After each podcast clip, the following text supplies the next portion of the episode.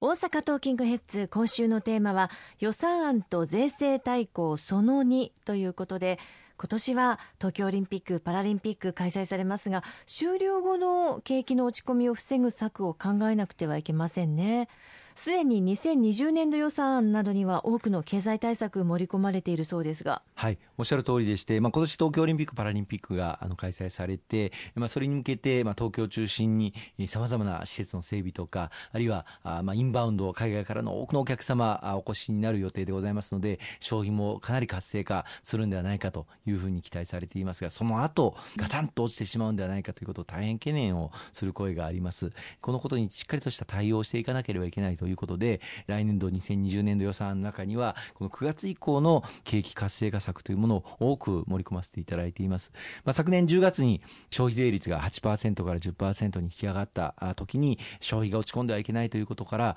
あ、まあ、この時も例えばあプレミアム付き商品券の発行、まあ、0歳から2歳の子どもたちをお抱えのご家庭あるいは低所得のご家庭が対象でしたけれども、はい、発行させていただいてこれが今年の3月まで利用可能ということで今ご活用いただいている方もいらっしゃるかと思います。また、合わせて昨年の10月からキャッシュレスで、えお買い物をしていただいた場合、まあ、これはクレジットカードであったりとか、交通系の IC カードであったりとか、あるいはあスマホのアプリであったりとか、うん、い。ろんなキャッシュレスの形態がありますけれども、うん、このキャッシュレスの買い物をしていただいた場合には、大手企業であれば2%、中小企業であれば5%のポイント還元と、多くの方にご活用いただいているんではないかと思っています。あの私もあのキャッシュレスの買い物、これを機にあの始めましたけれども、意外と簡単にできるんだななということを今も活用させていただいています。まあ、あの5%還元ですと、まあ、1000円買い物すれば50円返ってくる、1万円買い物すれば500円返ってくると、非常にお得ですので、えー、多くの方にご活用いただきたいと思いますが、このキャッシュレスのポイント還元も今年の6月で、はい、終わって、えー、しまいます。で、まあ、6月の後、東京オリンピック・パラリンピックはまあ多くのお客さん来るので、なんとか消費が持つんではないかと思っていますが、その後の対策として今回新たに盛り込ませていただいたのが以前も少し番組で紹介させていただきましたけれどもマイナンバーカードを活用したマイナポイント制度というものが今年の9月からスタートする予定です。マイナポイント制度というものまだまだあの耳慣れない方もいらっしゃるかもしれませんけれどもマイナンバーカードの発行を受けた方はマイキー ID というものをパソコンで設定をすることができます。でこのマイキー ID というものを設定していただければキャッシュレスの決済サービスを行うことができましてつまりマイナンバーカードでお買い物ができる、えー、そのポイントをチャージすることができるということが可能になります。ここにこの9月からプレミアムをつけようと。まあプレミアム率は25%になっていますので1000円チャージをしていただければ250円プレミアムがついて1000円で2250円の買い物ができる。最大2万円チャージをしていただければ2万5000円分のお買い物ができるというこうしたプレミアムをこの9月からつけることが予定をされています。ぜひまだマイナンバーカードを入手されていない取得されていないという方は今のうちに取得申請をしていただいてマイナンバーカード入手していただきそしてマイキー ID をそれぞれ設定をしていただいててマイナンバーカードでお買い物ができるそういった体制を整えていただければなというふうに思いますね。そして中小企業支援では事業承継の際にネックになっていた個人保証について個人保証を不要とする新たな信用保証制度が創設されるということですが。はい今あの中小企業を取り巻く一番大きな課題というのは中小企業の経営者の方々の高齢化が進んでいて、その事業を誰に譲っていくのか後継者を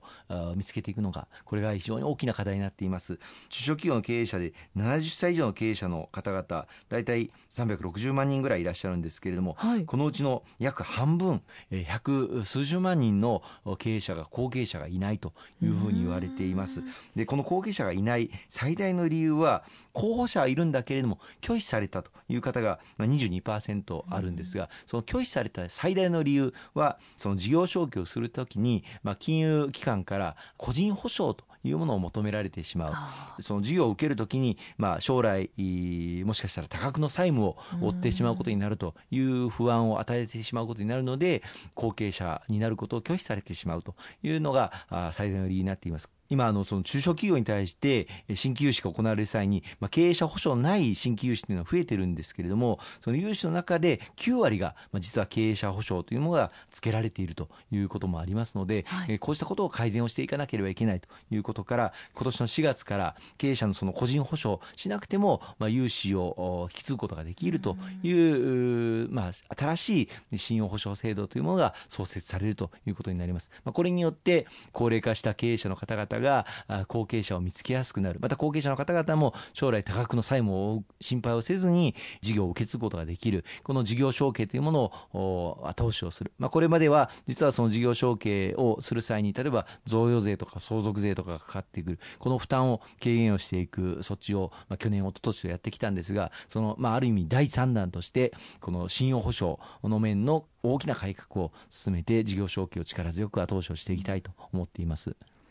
他にも生産性の向上を支援するための補助金など拡充されるんですね。そうですね。あの大阪でも多くの中小企業の方々にご活用いただいている例えばものづくり補助金であったりとかあるいは持続化補助金小規模の事業者があ新たな販路開拓とかですね生産性向上の取り組みをする場合の補助金。さらには IT 化を進めて生産性を向上させていく必要がある中でシステムの改修とかあるいは 5G を導入していく。くこうしたことを後押しをするために IT 導入補助金というものがありますがこうしたものも今回の補正予算そして来年度予算案に力強く盛り込ませていただいております。自分の事業所でもちょっと考えてみようかなという方々に対する相談体制これもあの充実をしておりますのでぜひあの中小企業庁のホームページ等をご覧をいただいて活用のご希望のあるものを探していただければと思いますしまたあのよろず相談所というものもあって、はい、それぞれの経営状態あるいは事業形態に合わせて適した国の補助政策というものも相談していただくことができますのでぜひそういったところにもお問い合わせをいただければというふうに思います。他にはベンチャー企業への出資を促すオープンイノベーション税制を創設ということで新しいサービスなど生まれてくる可能性も出てきてますね、はい、これからどんどんどんどん新しいことにチャレンジをしていく企業を起業するあの起こす業と書きますけれどもその起業するこれを支援をしていく必要があるというふうに思っています、まあ、日本は残念ながら欧米諸国に比べてこうした新しいことに挑戦するベンチャービジネスというものまたこのベンチャービジネスを後押しをする投資というものがまだまだ十分でない中で来年度からこのオープンイノベーション促進造成というものができます。で中小企業がベンチャー企業に例えば1000万円以上出資をする場合にはその出資をした企業の出資額の25%を所得控除するという大変お得なもの、まあ、これによって新しいベンチャー企業に対して出資をしていこうという流れが増えていくことを期待したいと思っています。ありがとうございます。今週もたくさんお話をいただきましてありがとうございました。ありがとうございました